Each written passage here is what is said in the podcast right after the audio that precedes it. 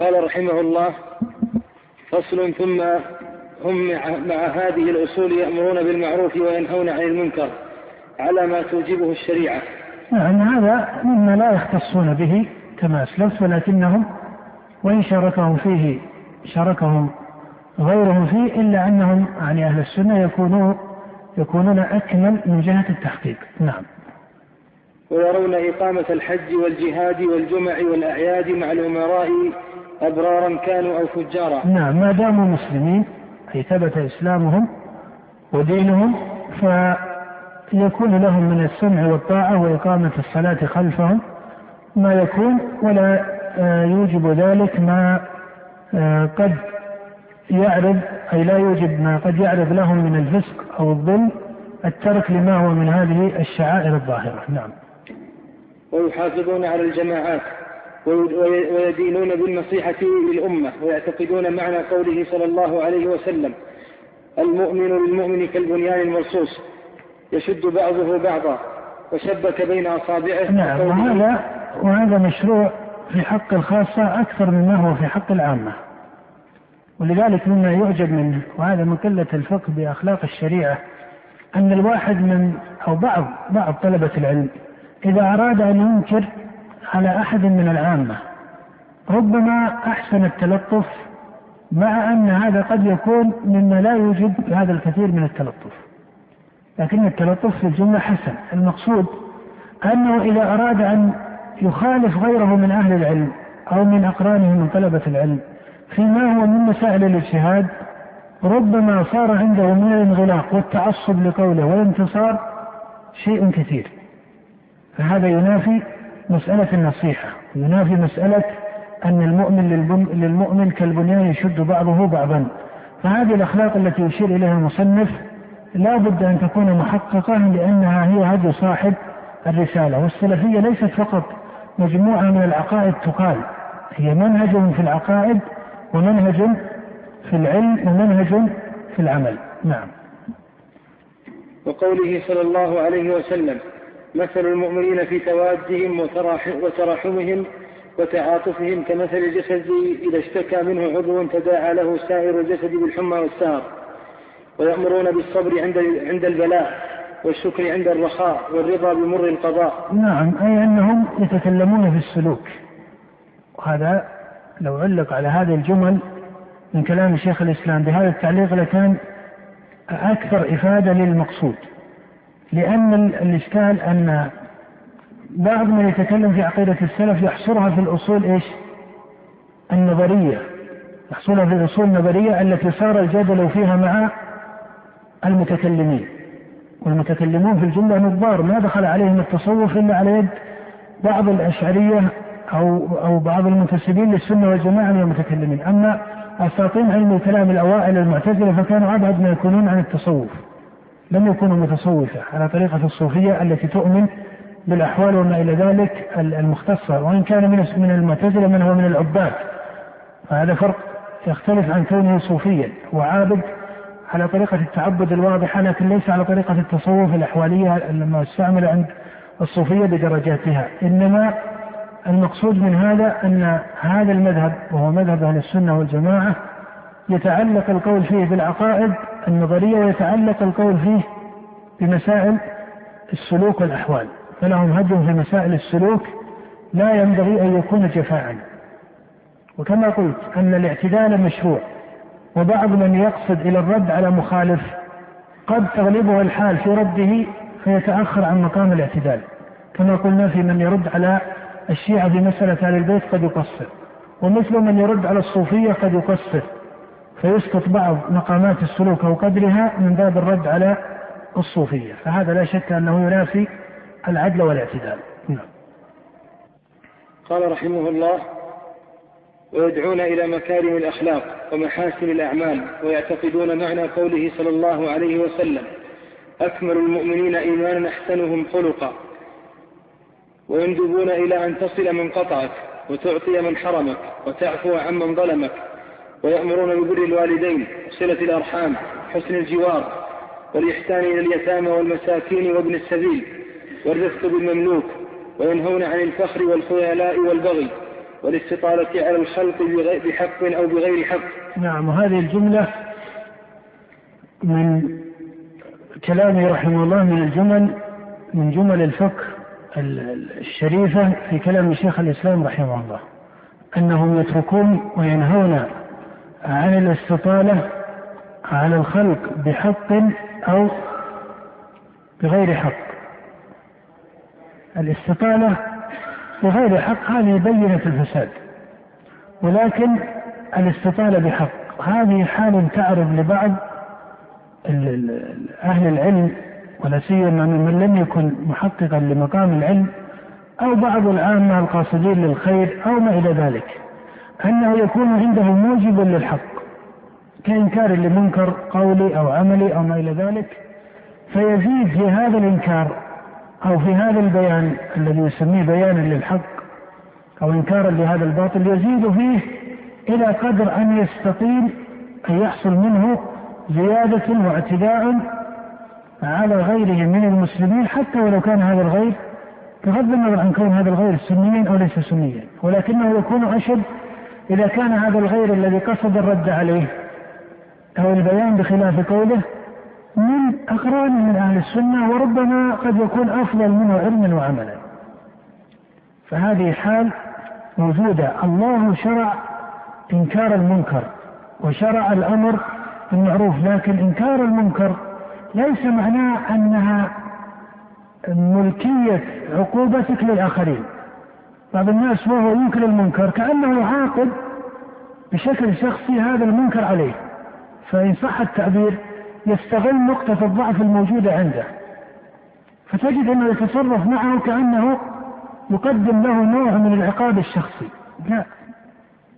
إنكار المنكر ليس من هذا الوجه. إذا بلغ مسألة الحد أو مسألة التعزير هذه مسائل سلطانية. إنما الأمر بالمعروف المشروع أو إنكار المنكر المشروع لا يكون على شيء أو على قدر من الاستطالة. فقوله رحمه الله أنهم ينهون عن الاستطالة على الخلق بحق أو بغير حق هو من هذا الوجه. ولا سيما في مقام الرد. في مقام الرد على المخالف سواء كان المخالف سنيا وإن كان هذه آه، من الجمل التي إطلاقها في أصله ليس ليس شريفا. لأنه كان يفترض أن ما يتعلق بالخلاف بين أهل السنة أنفسهم بين أتباع السلف الصالح. لا ينبغي أن يأخذ مساق إيش؟ النزاع الذي فيه فصل وقطع للعلائق هذا غلط. وإن كان يقع من كثير من هؤلاء بقصد حسن أي بقصد الانتصار للحق وبكون الحق أغلى عندنا من الرجال هذه المقدمات المجملة مقدمات صحيحة. ولكن أحيانا هذه المقدمات لما فيها من الإجمال توجب كثيرا من الانحراف. الانحراف عن منهج النبي صلى الله عليه وسلم أو عن هدي أصحابه. ولذلك التسابق إلى الرد على المخالف أو الذي يخالف من أهل السنة هذا ليس حكيما. إنما الأمر يكفي في الغالب بمسألة البيان. السلف ما كان عندهم باب الرد إلا على من؟ الردود المعروفة عند السلف. هل كانت على أئمة السنة؟ لا كانت الردود المشهورة والجمل المشهورة هي على أهل البدع. أما إخوانهم من أهل السنة والجماعة فما كانوا يهنون بالرد عليهم. هل معناه أنه كان هناك نوع من الرضا والتطابق التام في الاجتهادات وفي الآراء وفي وجهات النظر صح التعبير؟ لا. معروف ما بين الكوفيين أو بين أهل الرأي ومن وأهل الحديث. صحيح أن بعض المحدثين تكلم في الرأي وأهل الرأي كثيرا لكن هذا لم يكن على نوع من قطع العلائق على التمام أو من جنس الكلام الذي كان يقال في أهل البدع.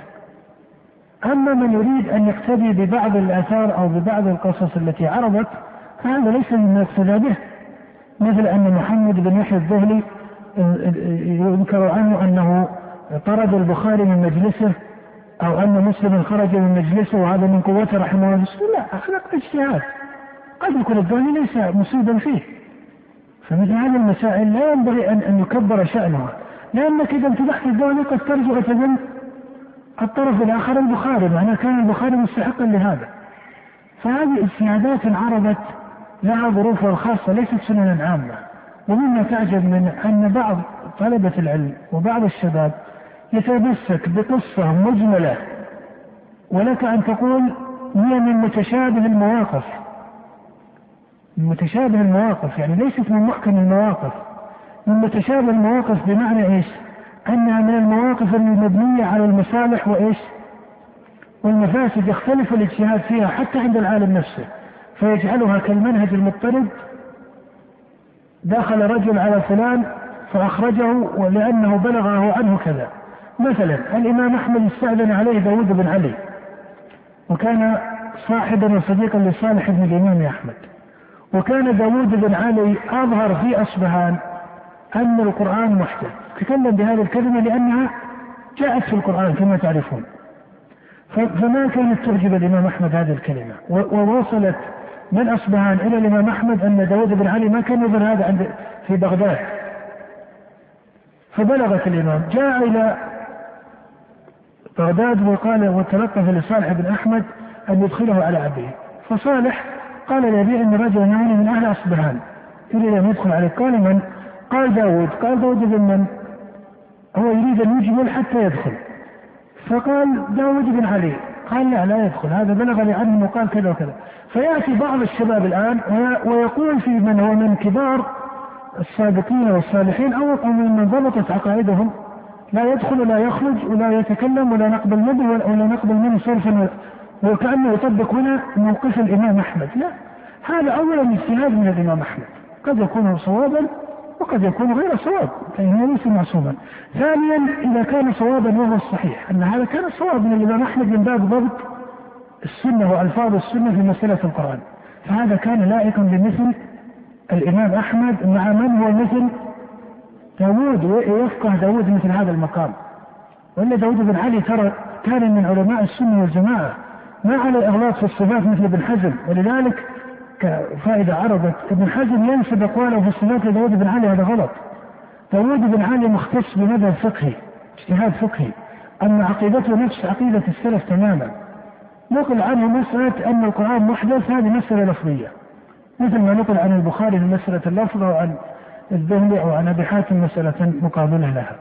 المقصود أن المقامات التي تعرض من الأكابر ليست سنن للأصاغر. السنن هي السنن النبوية الشرعية. السنن هي السنن النبوية الشرعية. وأنت تعلم أن الرسول عليه الصلاة والسلام وهو المشرع قد هجر الخلافة الذين خلفوا مع أنه حصل في زمنه من معصية حتى بعض أصحابه كما شرب الخمر أو ما إلى ذلك ولم يأمر بهجرهم. فإذا هذه المصالح تبنى على هذا الفقه المقصود من هذا هو أن العناية بالرد وكأن هذا هو التحقيق والانتصار للحق. لا الحق فيه من البيان والقوة. ما لا يحتاج إلى كثير من هذا الاستطالة في مسائل الردود خاصة الردود بين أهل السنة أنفسهم بين السلفيين. الردود يجب أن تسخر في الرد على شبه الكفار شبه أهل البدع. أما الردود على السلفيين في مسائل من, من الاجتهاد الممكن في الغالب فهذا ليس حكيما. هذا لم يكن حكيما ولا مشهورا زمن الأوائل رحمهم الله. نعم. قال رحمه الله يأمرون بمعالي الأخلاق وينهون عن تفاسفها عن تفاسفها وكل ما يقولونه ويقولونه ويفعلونه من هذا وغيره فإنما هم فيه متبعون للكتاب والسنة. وطريقتهم هي دين الإسلام الذي بعث الله به محمدا صلى الله عليه وسلم. لكن لما أخبر النبي صلى الله عليه وسلم نعم طريقة السلف هي دين الإسلام. هذا هو الاسم الأصل أنهم مسلمون مؤمنون وإنما ظهر اسم أهل السنة والجماعة أو ظهر اسم السلف لما أخبر النبي صلى الله عليه وسلم أن أمته ستفترق فافترق من افترق فسمي هؤلاء. القوم الذين التزموا الكتاب والسنة وهدي الصحابة سموا بأهل السنة والجماعة بعد هذا الاختلاف. فإذا اسم السلف اسم هو الأصل أم أنه عرض لموجب؟ عرض لموجب. فيكون باقيا لكن لا يجوز أن يهجر الاسم الأصل. لا يجوز أن يهجر الاسم الأصل. الاسم الأصل أشرف من كل الوجوه وهو الاسم إيش؟ الإسلام. الله قال عن الأنبياء ما كان إبراهيم يهوديا ولا نصرانيا ولكن كان حنيفا مسلما. هذا الاسم لا يبد أن يكون باقيا. وأما من يقول لا ما يكفي. وحتى بعضهم الآن يقول لا ما يكفي أهل السنة والجماعة. لابد تقول السلفي. نعم السلف تقال. الاسم هذا يقال. لكنه لا يوجد هجر إيش؟ غيره كاسم أهل السنة أو أو ما هو أشرف من هذا الاسم وأصدق في الديانة لله كقولك المؤمن والمسلم وما إلى ذلك، نعم. قال رحمه الله لكن لما أخبر النبي صلى الله عليه وسلم أن أمته ستفترق على ثلاث وسبعين فرقة كلها في النار إلا واحدة قوله كلها في النار ليس معناه حكم على أهل البدع إنهم من أهل النار ولا بد كالحكم على الكفار بمثل قول الله تعالى إن الله لعن الكافرين وأعد لهم سعيرا خالدين فيها أبدا.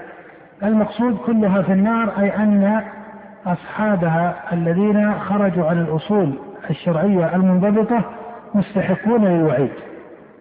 كقول النبي صلى الله عليه وسلم ما أسفل من الكعبين ففي النار إن قول الله تعالى إن الذين يأكلون أموال اليتامى ظلما إنما يأكلون في بطونهم نارا وسيصلون سعير هل نجزم لكل من أكل مال اليتيم بهذا؟ إنما يقال أكل مال اليتيم من موجبات العقاب فكذلك الخروج عن هذه الأصول السلفية من موجبات العقاب. أما تقدير هذا العقاب فهو على علم الله وحكمته على علم الله وحكمته. ولذلك المصنف يعني شيخ الإسلام في أول الرسالة ماذا قال؟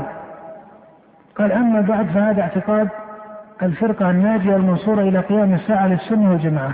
قال بعض أهل البدع في ذلك الوقت له يلزم أن أئمتنا الذين ماتوا ليسوا ناجين عند الله. قال لا أنا أقول من اعتقد هذا المعتقد إيش؟ كان ناجيا ومن خالف ما هو منه فهذا بحسب علم الله وحكمته فقد يكون معذورا في بعض مخالفته ليس معذورا في بعضها وهل مجرى لكن مما يعلم أن من خالف في أصل من أصول أهل السنة الكبار فلا بد أن عنده تفريطا فيما هو من الحق. لا يمكن أن تكون هذه المخالفة على اجتهاد مأذون فيه مقبول. لا بد أن يكون عنده من النقص والتفريط الذي ينزله عن مقام الاجتهاد المأذون فيه. نعم. إلا واحدة وهي الجماعة. وفي حديث عنه أنه قال هم من كان على مثل ما أنا عليه اليوم وأصحابي. صار المتمسكون بالإسلام المحض الخالص عن الشوب هم أهل السنة والجماعة. من كان على مثل ما أنا عليه اليوم هذه اللفظة تكلم من تكلم في صحة سندها. لكن صح سندها ولم يصح فإن معناها فإن معناها صحيح. نعم. وفيهم الصديقون والشهداء والصالحون ومنهم أعلام الهدى ومصابيح الدجى أولو المناقب المأثورة والفضائل المذكورة وفيهم الأبدال وفيهم أئمة الدين الذين أجمع المسلمون على هدايتهم ودرايتهم وهم الطائفة المنصورة الذين قال فيهم النبي صلى الله عليه وسلم لا تزال طائفة من أمتي على الحق منصورة. لا يضرهم من خالفهم ولا من خذلهم حتى تقوم حتى تقوم الساعة. نسأل الله أن يجعلنا منهم وأن لا يزيغ قلوبنا بعد إذ هدانا وأن يهب لنا وأن يهب لنا من لدنه رحمة إنه هو الوهاب. والله أعلم. صلى الله على محمد وآله وصحبه وسلم تسليما كثيرا. نعم. والله أعلم. وصلى الله وسلم على نبينا محمد وآله وصحبه وسلم تسليما كثيرا.